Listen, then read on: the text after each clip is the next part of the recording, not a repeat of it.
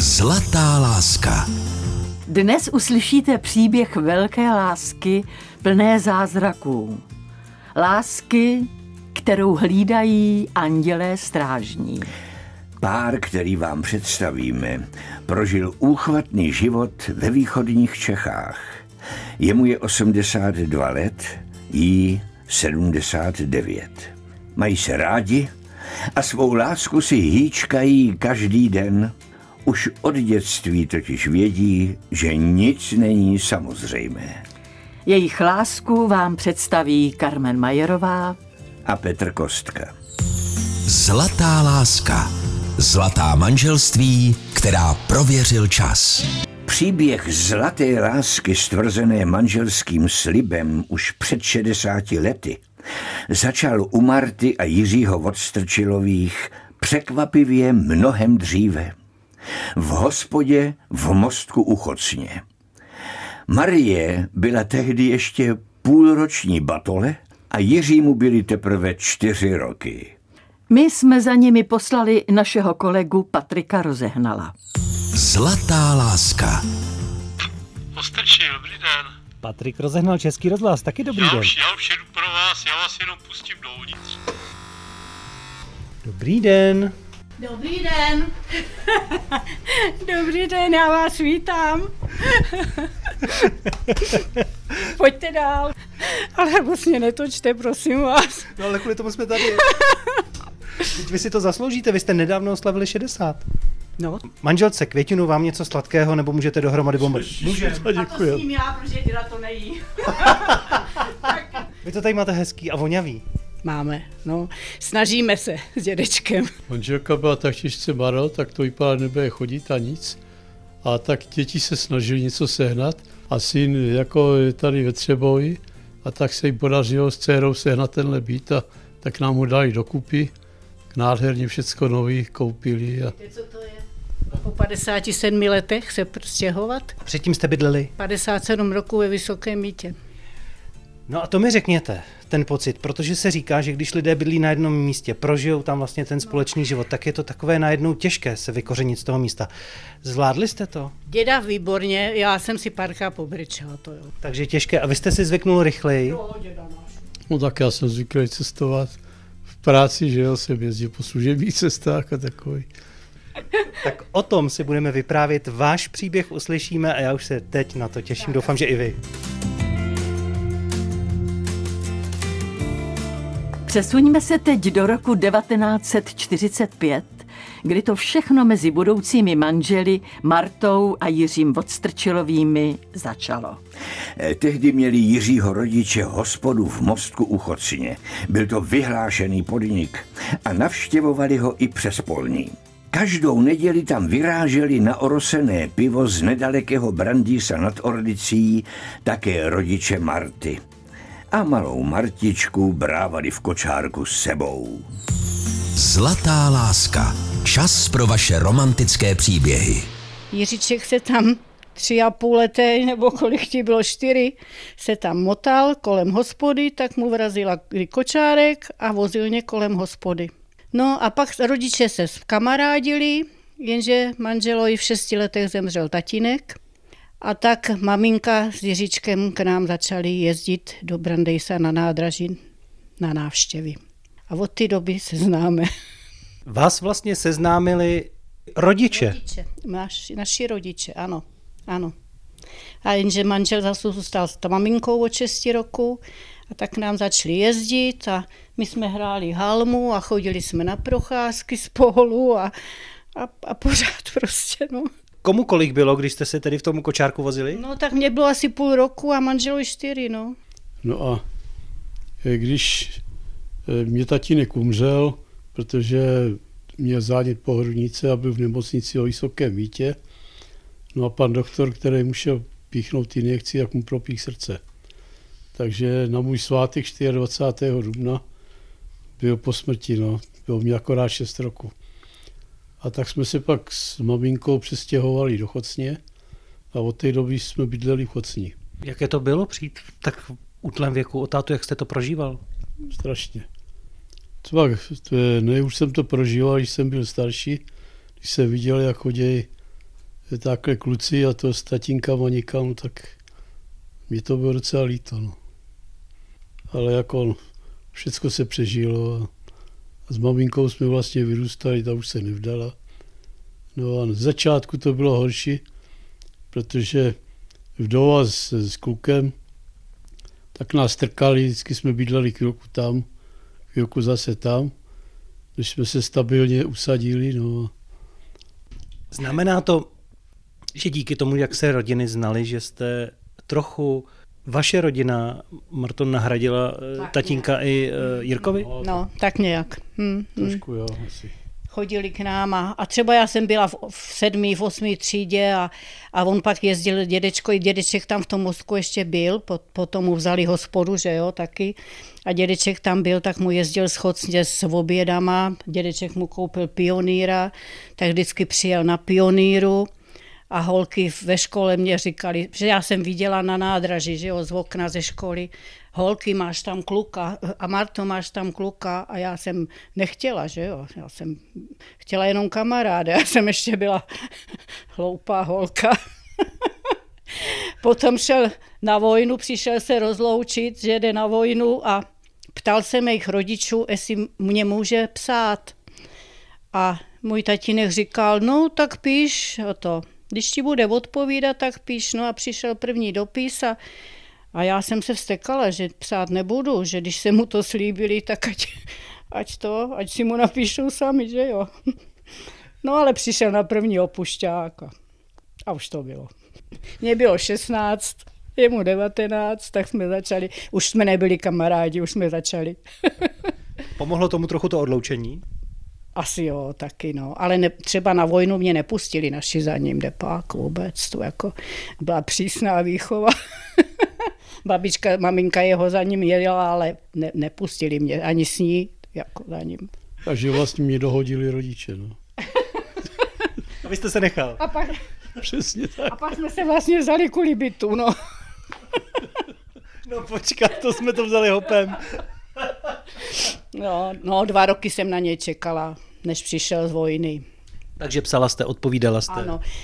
No, dostala jsem tři dopisy, tak jsem odpověděla jednou na ty tři dopisy, to jo, protože jsem byla na gymnáziu, tak jsem se taky učila, že jo, a to a maturita a všechno a pak jsem ještě byla na Pajdáku, tak taky jsem pořád se učila a dojížděla jsem z Brandejsa do Ústí na Gimpl a z Brandejsa do Litomyšle na Pajdák. No a pak jsem začala, už ještě mě bylo 18, už jsem začala ve Skořenicích ve školce, Tři roky jsem chodila sedm kiláků tam a sedm zpátky pěšky hmm. nebo na kole, kde nebylo, nebylo spojení.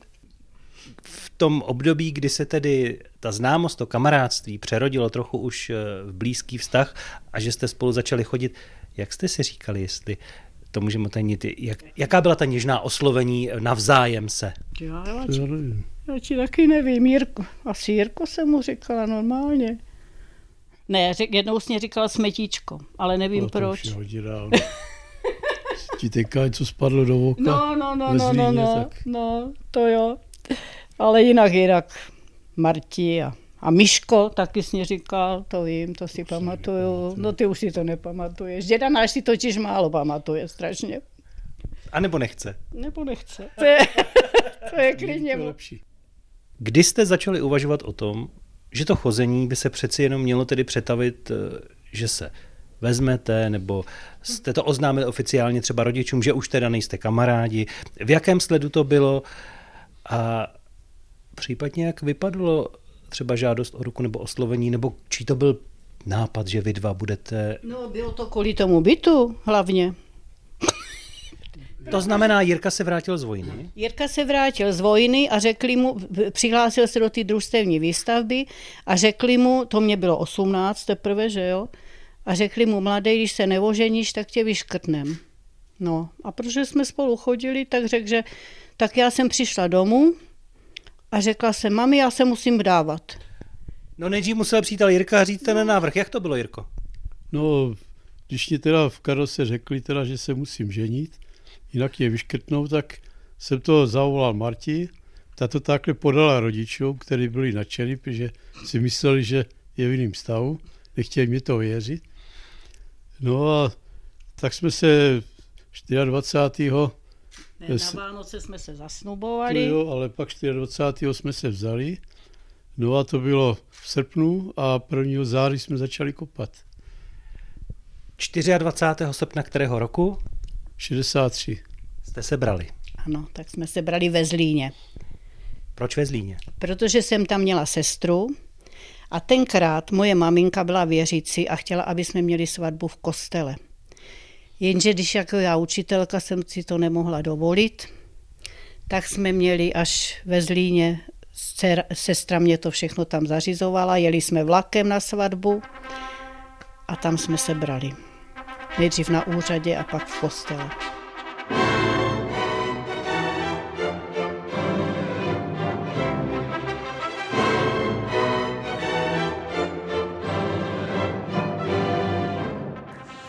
A byla svatba veliká. Hostů spousta. Maso ale na potravinové lístky. A tak museli rodiče nejdřív na Národním výboru zažádat o povolení a s ním teprve vyrazit k řezníkovi. Ve slavný den 24. srpna 1963 měla nevěsta růžové šaty, natočené kadeře a velkou trému. Ale jo, pamatuju si, že jsem začala brečet, měla jsem ten závoj a furt jsem říkala, Jirko Kapesník, Jirko Kapesník. Neměla jsem. no jo, no, všechno, všechno je pryč. Všechno to je dávno. Svatební noc byla? Byla pěkná. Od té doby už taková nebyla. A to mi řekněte, je to partnerské vyprávění. Je to vyprávění o tom, jak to chodilo dřív v srovnání pro ty mladší, jak to chodí dnes. Taková svatební noc. Bylo to poprvé, kdy jste spolu takto byli, nebo už tehdy předtím něco takového bylo? No, trochu předtím, ale hodně da, za dva roky. A to, když řeknu dětem, tak řeknou, že jsme nebyli normální. Teďka to tak je, že jo. Posloucháte pořad Zlatá láska. Příběhy těch, kteří už oslavili zlatou svatbu a znají recept na spokojený život. Každou sobotu a neděli po 16. hodině ve vysílání regionálních stanic Českého rozhlasu a na webu zlatáláska.cz. Příběh zlaté lásky dnes patří manželům Martě a Jiřímu Vodstrčilovým. Na začátku svého manželství prožili krásné, něžné a radostné chvíle. Dva roky bydleli u Jirkovy maminky v Chocni a přitom stavěli své pomocí v rámci stavebního družstva vlastní hnízdečko lásky. Byt ve Vysokém mítě. Když se konečně v září roku 1965 stěhovali, byli šťastní. Slzy se jim hnaly do očí, když vstupovali do vysněného bytu. Zlatá láska. Dojemné lidské příběhy o skutečné lásce. Jirko, říkal jste si někdy, co by tomu tak asi řekl táta? No tak ono to člověku ani tak nepřijde, ale párkrát jsem si vzpomněl do teďka, no. Chybí, chybí ten otec. Jak vám se proměnil ten život partnersky po té svatbě? Bylo to pořád stejné, náruživé eh, nebo uvolněnější, větší starosti? Ale ten vztah vás dvou, jak jste to cítili? Měli jste na sebe čas? Jo, to jsme si udělali, Asi viď? jo. A nejvíc potom jsme to prožívali, když přišli děti. Hmm. Protože jsme se věnovali dětem. a- My do teďka žijeme dětma a, A prostě. bylo to fajn, no. Kdy přišly ty děti? Kdy přišlo první? Kdo to byl? Co vy jste prožívala? Vy poprvé máma. No, Peťa se narodil 8. června na, na Medarda 67, tak čtyři roky po svatbě.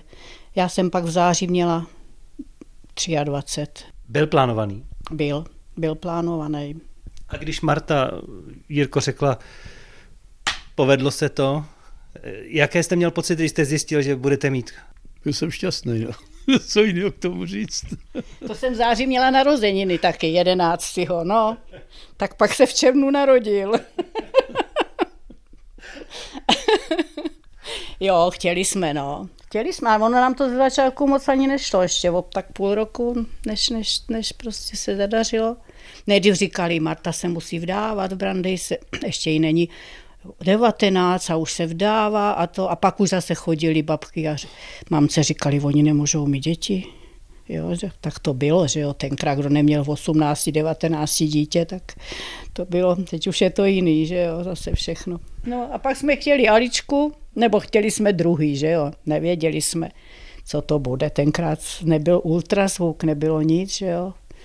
No, tak jsme si jeli pro auto do Zlína, viď? Hmm. A byla Alička.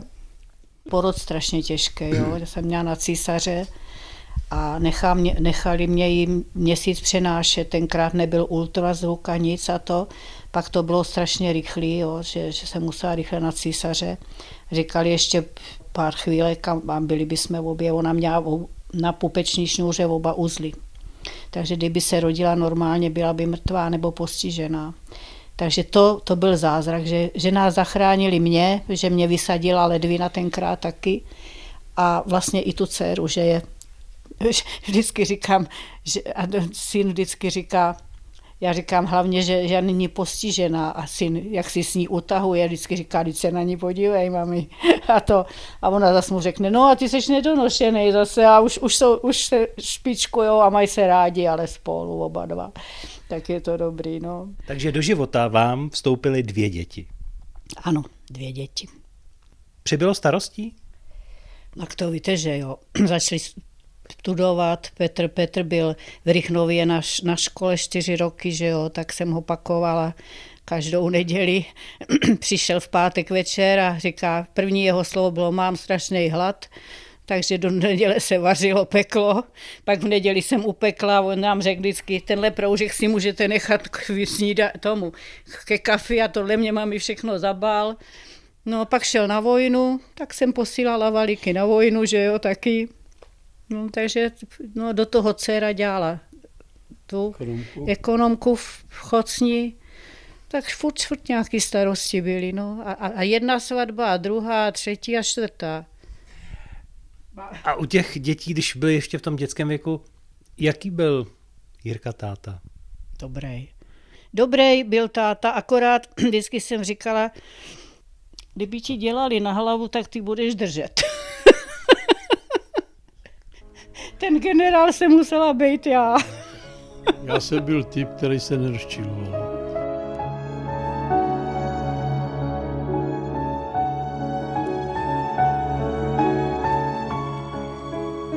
Jací vlastně byli Marta a Jiří Odstrčilovi manželé? Rodiče, partneři. Víte co? My si je vyzkoušíme. Patrik rozehnal, jim položí na vlas stejné otázky, ale každému zvlášť, aby své odpovědi neslyšeli. A teď si ověříme, jak se po těch 60 letech manželství znají. Vy jejich odpovědi uslyšíte za sebou. Na co se doma vůbec nejvíc těší? Tak až bude po všem a tam sedne si a luští a, a má, má pohodu v křesle. Že vyperu, že, že uvařím, že mám čisto. Já, já, na děti, když přijdou, se těším. Na manžela ne? Taky. Pořád se na něj těším. Toho mám pořád vedle sebe. to jsem ráda, že se mnou je. Ale jinak, jinak já, se, já se skoro těším na všechno. Chtěla jste někdy po něm, aby se za něco omluvil? Když jsme měli zlatou svatbu, tak jsem mu říkala, že se ke mně vůbec neměl na těch fotkách. že jsem měl k dceři, ale ke mně ne. Já, že jsem tam jak chudá příbuzná. Musel jste se někdy ženě za něco omlouvat? Nebo myslíte si, že by bylo potřeba se jí za něco omluvit? Nespomínám. 50. výročí svatby, nevyčítala vám nic? Jo, možná, že jak jsem tam stal na foce, ne? No jo, tak to. Co pokládáte za první rande a co se na něm dělo, kde to bylo, co se tam událo? Tak to bylo u toho, u Komenského. To byl takový přístřešek a to jsem byl poprvé na opušťáku a byla zima, tak jsem ještě přikryl vojenským kabátem.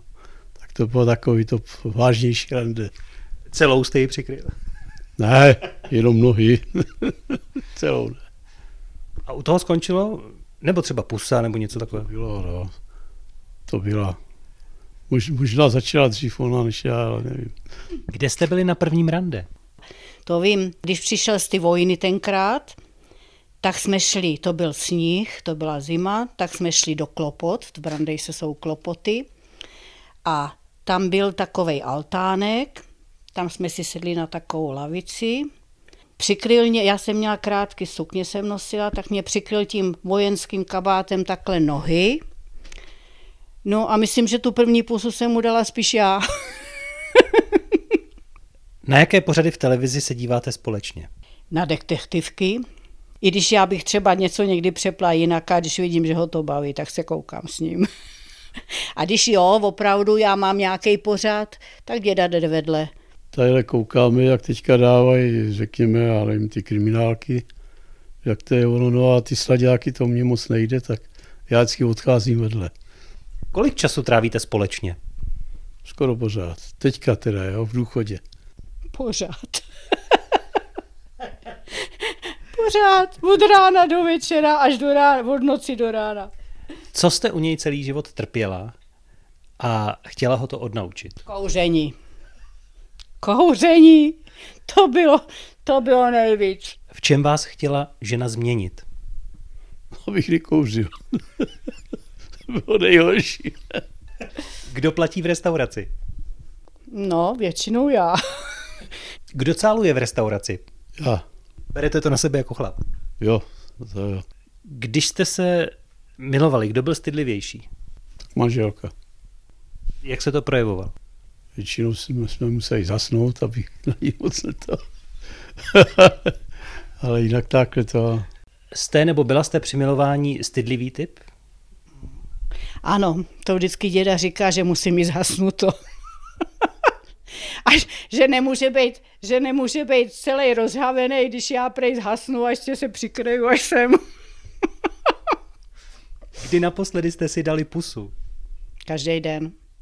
Když odchází někam nakoupit, mě dá pusu. Když přijde ráno, mě dá pusu, večer mě dá pusu. Pořád. Po celý život. To jako bez toho nejde. Kdy naposledy jste si dali pusu? Každý den. Zlatá láska. Čas pro vaše romantické příběhy. Zlatý, vlastně už diamantový manželský pár, Jiří a Marta Odstrčilovi, je důkazem toho, že láska je zázrak, který se může udát kdykoliv. Zázraky zažili oba. Jakoby je tam nahoře hlídali andělé strážní. Nikdy je nenechali padnout. I když těžkých chvil bylo dost. No, no taky byly starosti, že jo, taky. Dcera ta, ta se vdala a pak jeden v pátek nám přišla říct, že se stěhuje do Sarajeva po válce. Takže to, to jsem byla, to jsem musela k doktorovi pro prášky, to bylo hrozný, no. Ale za rok se pak vrátila, no, pak se rozvedla. To byly, taky byly špatné někdy věci, no. To... A když přicházejí tyhle těžké okamžiky, špatné na psychiku, vyčerpávající, jak moc je důležité mít vedle sebe toho druhého a jak si pomáháte? Strašně důležitý to je, že to máte komu se svěřit, že jo, to jako, a nebo třeba moje maminka mě umřela u mě doma, že jo, a takový byli strašný někdy taky. A tatínek 12 roku na posteli, my jsme tam, já poslední rok jsem tam jezdila třikrát týdně ho pomáhat přebalovat a všechno s maminkou, a, takže to bylo těžké, no. Když odešla Jirko vaše maminka, tatínek už vlastně dlouho nebyl maminka, byla takový ten pilíř vlastně z té vaší strany, z rodiny. Jak jste to prožívali, jak moc vám třeba pomohla vaše paní přežít asi tu těžkou chvíli? Jo, tak to, no, dělili jsme se spolu o tom. Všechno se připravovalo společně. No jo, je to... To je život. Život má dvě strany. Ve vašem partnerském životě, ve vašem manželském soužití, Kdy jste se nejvíc jeden od druhého báli, Jirkovi o Martu? No, nejvíc jsem se bál teď. to jsem z toho byl na sesypání, když jsem ji viděl. A co se stalo? No, když eh, Marti zkrátka, když odvezli do nemocnice, že jo, tak zaplať pámu tady do ústí. A když jsem viděl ty hadice tady, tak jsem se tam málem sesypal. No a teďka ještě, když nesměla pohnout hlavou a, a jenom říkala, já chci umřít, já chci umřít, tak jsem tam odsud odešel potom a, a myslel jsem, že se z toho sesypu. To mě bylo teda opravdu nejhůř. Co vám bylo, Marto? Oni pořád nevěděli, co. Pak mě brali i kostní dřeň a všechny možný, že no, ginekologie, střeva, žaludek, prostě sami hadice do mě strkali a furt nevěděli, jako z čeho to, z čeho to mám. No. A tak nakonec no a říkali, měla jste ve žlučníku centimetrový kámen a ten to mohl všechno zablokovat. Bála jste se o sebe, měla jste strach, měla jste chuť už odejít, nebo jak to, jaké, jaké pocity jste prožívala? Pořád chtěla umírat. Ty první dny, jo, ty, ty, ty prostě, to jsem, já jsem dokonce už, eh, ano, potom už jsem byla i na jin, normálním pokoji, nebyla jsem na jipce, ale zase mě to chytlo, to prostě nemohla jsem dechat, že jo. A nakonec zjistili, že mám, že mám v plicích vodu až nahoru, tak mě zase dali na jipku a to jsem byla už eh, trochu v komatu. A mně se ale zdálo strašný sen, mně se zdálo, že vidím hřbitov v Brandejse, kde bydlejí moji rodiče, teda jsou pochovaní. A já jsem tam viděla samý věnce. A někdo šel kolem a říkal, kdo pak, u, já jsem se jmenovala Sezemská za svobodna, kdo pak u Sezemských zase umřel, někdo říkal. A oni říkali, no Marta. Ježíš Marta, s tou jsem chodil do třídy.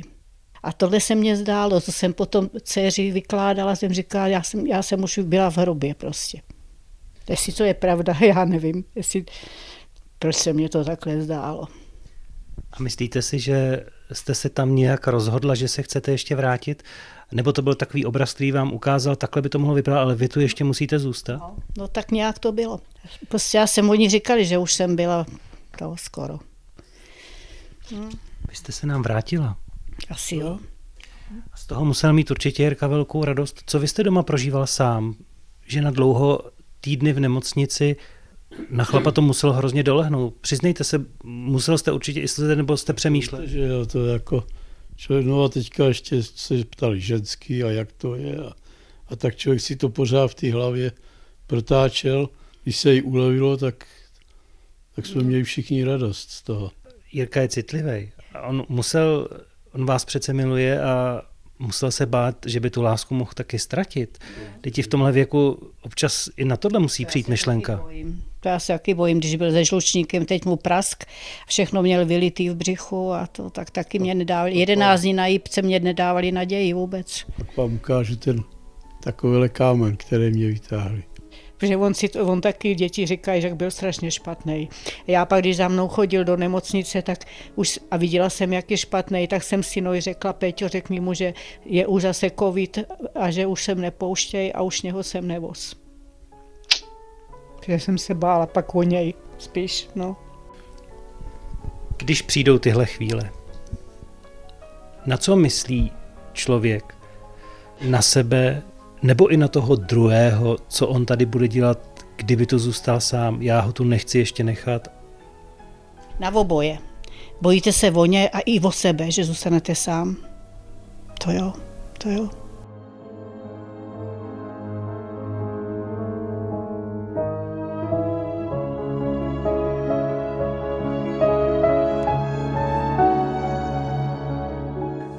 Protože děti Marty a Jiřího Vodstrčilových své rodiče milují a měli o ně po všech těch zdravotních problémech strach, rozhodli se přestěhovat je blíž k sobě. A tak koupili starší byt v městském centru v České Třebové, kompletně ho opravili, zařídili a rodiče tam po 57 letech bydlení ve Vysokém mítě přestěhovali.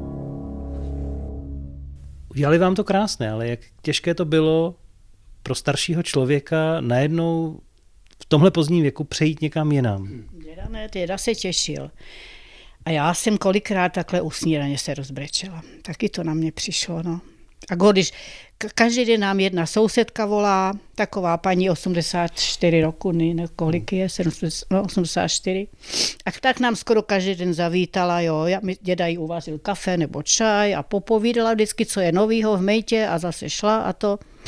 A tak nám volá, každý den je 8 nebo půl devátý, tak víš, kolikrát volala v 7, jsme říkají v 7 ne, to ještě ležíme. A tak nám volá, a Ostrčilovi, jak se máte? A co pak budete dneska vařit? Pokaži. Tak ji řekneme, co budeme vařit a je spokojená. Tak hezký den, mějte se. Takže udržujete vztahy vlastně s přáteli z toho původního bydliště. Není tam trochu stesk, že tam už nejste? Ale tak eh, byli jsme na ně zvyklí tolik let, ale já jsem si tady zvyk a strašně se mi tady líbí ta příroda. A vůbec ten byt je takový útulný, je to hezky tady. No. Tak ženy to nesou hůř než chlapi. Že jo. No jo.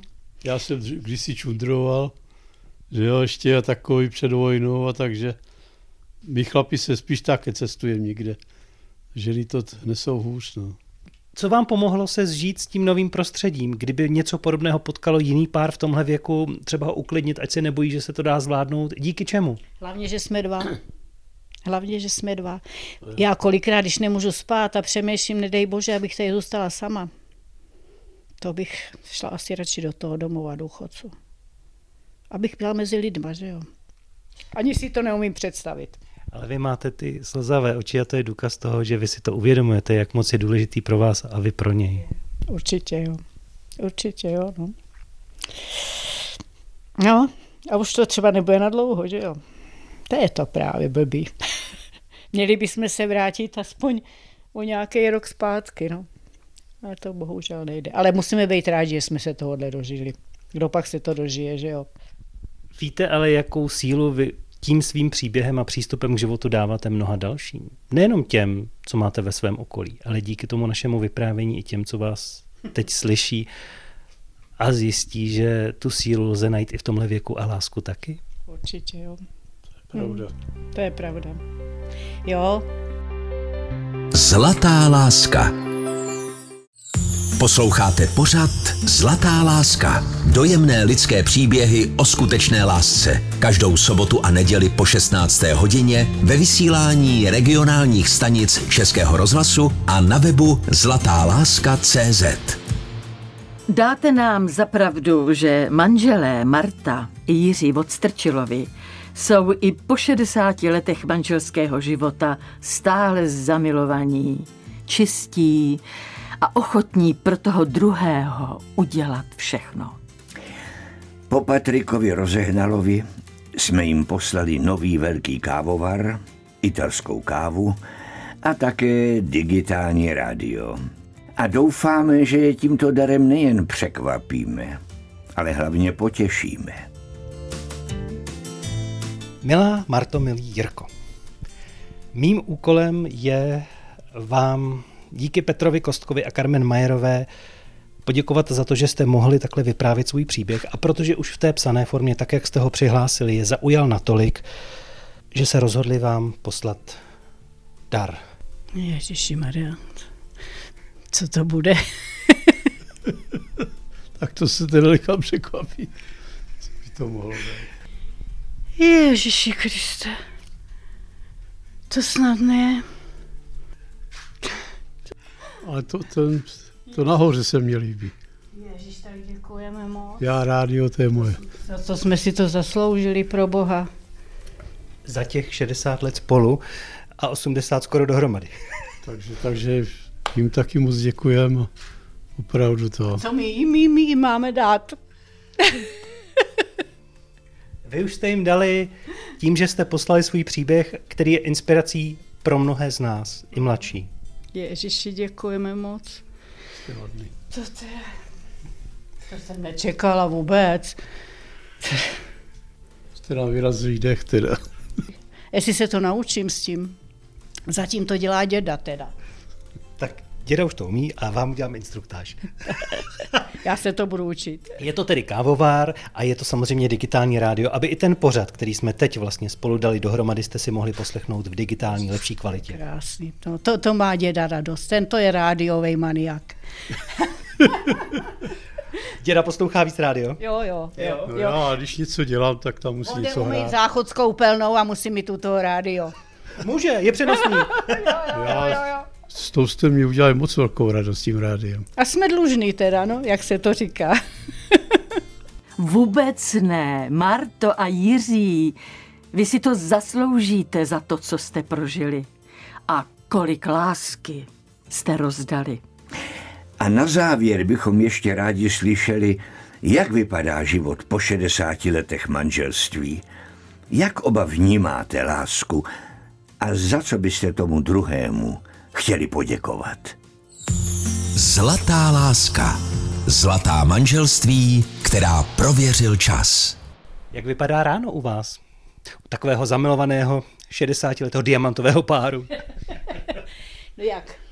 Tak já, já většinou stávám dřív, u malička už nevydržím ležet, pak stane Martin a, a já buď to jdu nakoupit a Já se jdu píchnout v 8, dědeček připraví snídaní, jdem se umýt samozřejmě, že jo, na záchod, no a pak spolu snídáme třeba hodinu. Dokážete si i vyprávět, jako byste se potkali poprvé? to jo, to dokážeme. A vzpomínáme hlavně, vzpomínáme, co bylo a co to a co naše rodiče a, A a, na děti hlavně. a hlavně o dětech, že jo, povídáme a o vnukovi a, a tak jako furt si máme co říct. Jste v tom věku, nebo je člověk v tom starším věku víc něžnější, dojímací, eh, plačtivější, eh, moudřejší, jaký? No, As, asi všechno. jo, opravdu jo. Marto, Jirko, co pro vás znamená to slovo láska? Co za ním vycítíte? Všechno. To je, to je, no, že jsme spolu, hlavně, že jsme spolu a že, že člověk není sám, protože ke stáru je to ještě horší než za mlada. No a, a důležitá je hlavně tolerance. To je hodně Tak důležité. to víte, že bych ho někdy, někdy bych ho třeba, že jo, taky za mlada hlavně, když člověk ještě měl. A on mě možná taky, že jo, ale, ale jinak je to lepší být, být ve dvou, než sám. To jako jo. A když čím jste starší a teď přijdou ty nemoce a to a, a, a můžu, můžu mu říct, že mě bolej nohy, ráno dneska stanu, říkám, mě ti tak bolej ruce a nohy a všecko. Nějakému mlad, mladěcho by mu to se styděla říkat, že jo, kdybych si namluvila mladýho. Tak, takhle my, my už o sobě víme všechno.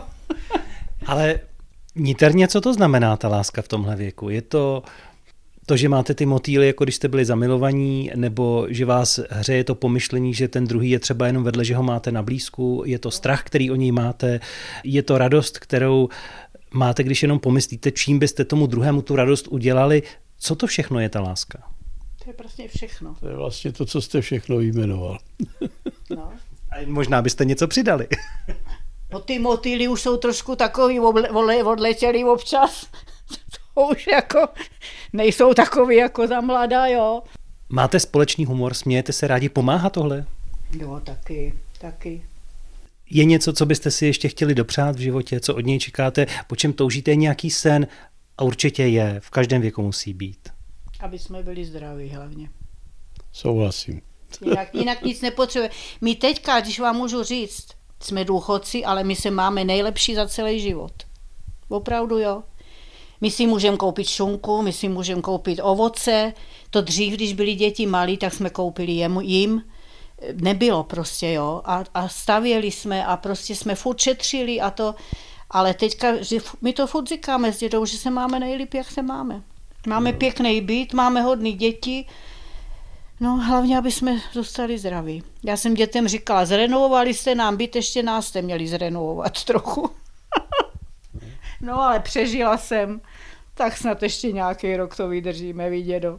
Že jo, Přesně tak. s tebou. No jo, no, prožili jsme toho dost, ale opravdu teďka jsme na tom nejlíp. Za co byste jí za těch 60 let vy poděkoval? Tak za, pr- za prvé, že hezky vychovala obě děti, že se jako o nás stará dobře, že jo, šetrná byla, jako nerozhazovala. No a, a hlavně jsme se měli oba rádi, no. To je to nejhlavnější, že máme dodnes. Já mu děkuju za všechno. Za všechno, že mě měl rád, že se staral o nás, že děti měl rád a má rád do teďka. Za všechno. Za všechno. A ne, neumím si představit být bez něj.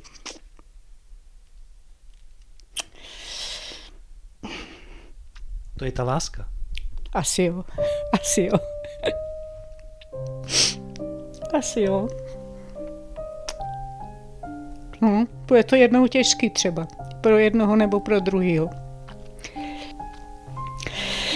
Je to tak.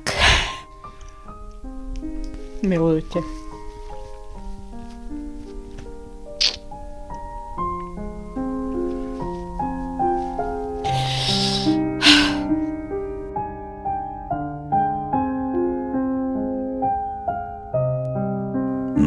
A Jiří Odstrčilovi prožili nádhernou lásku.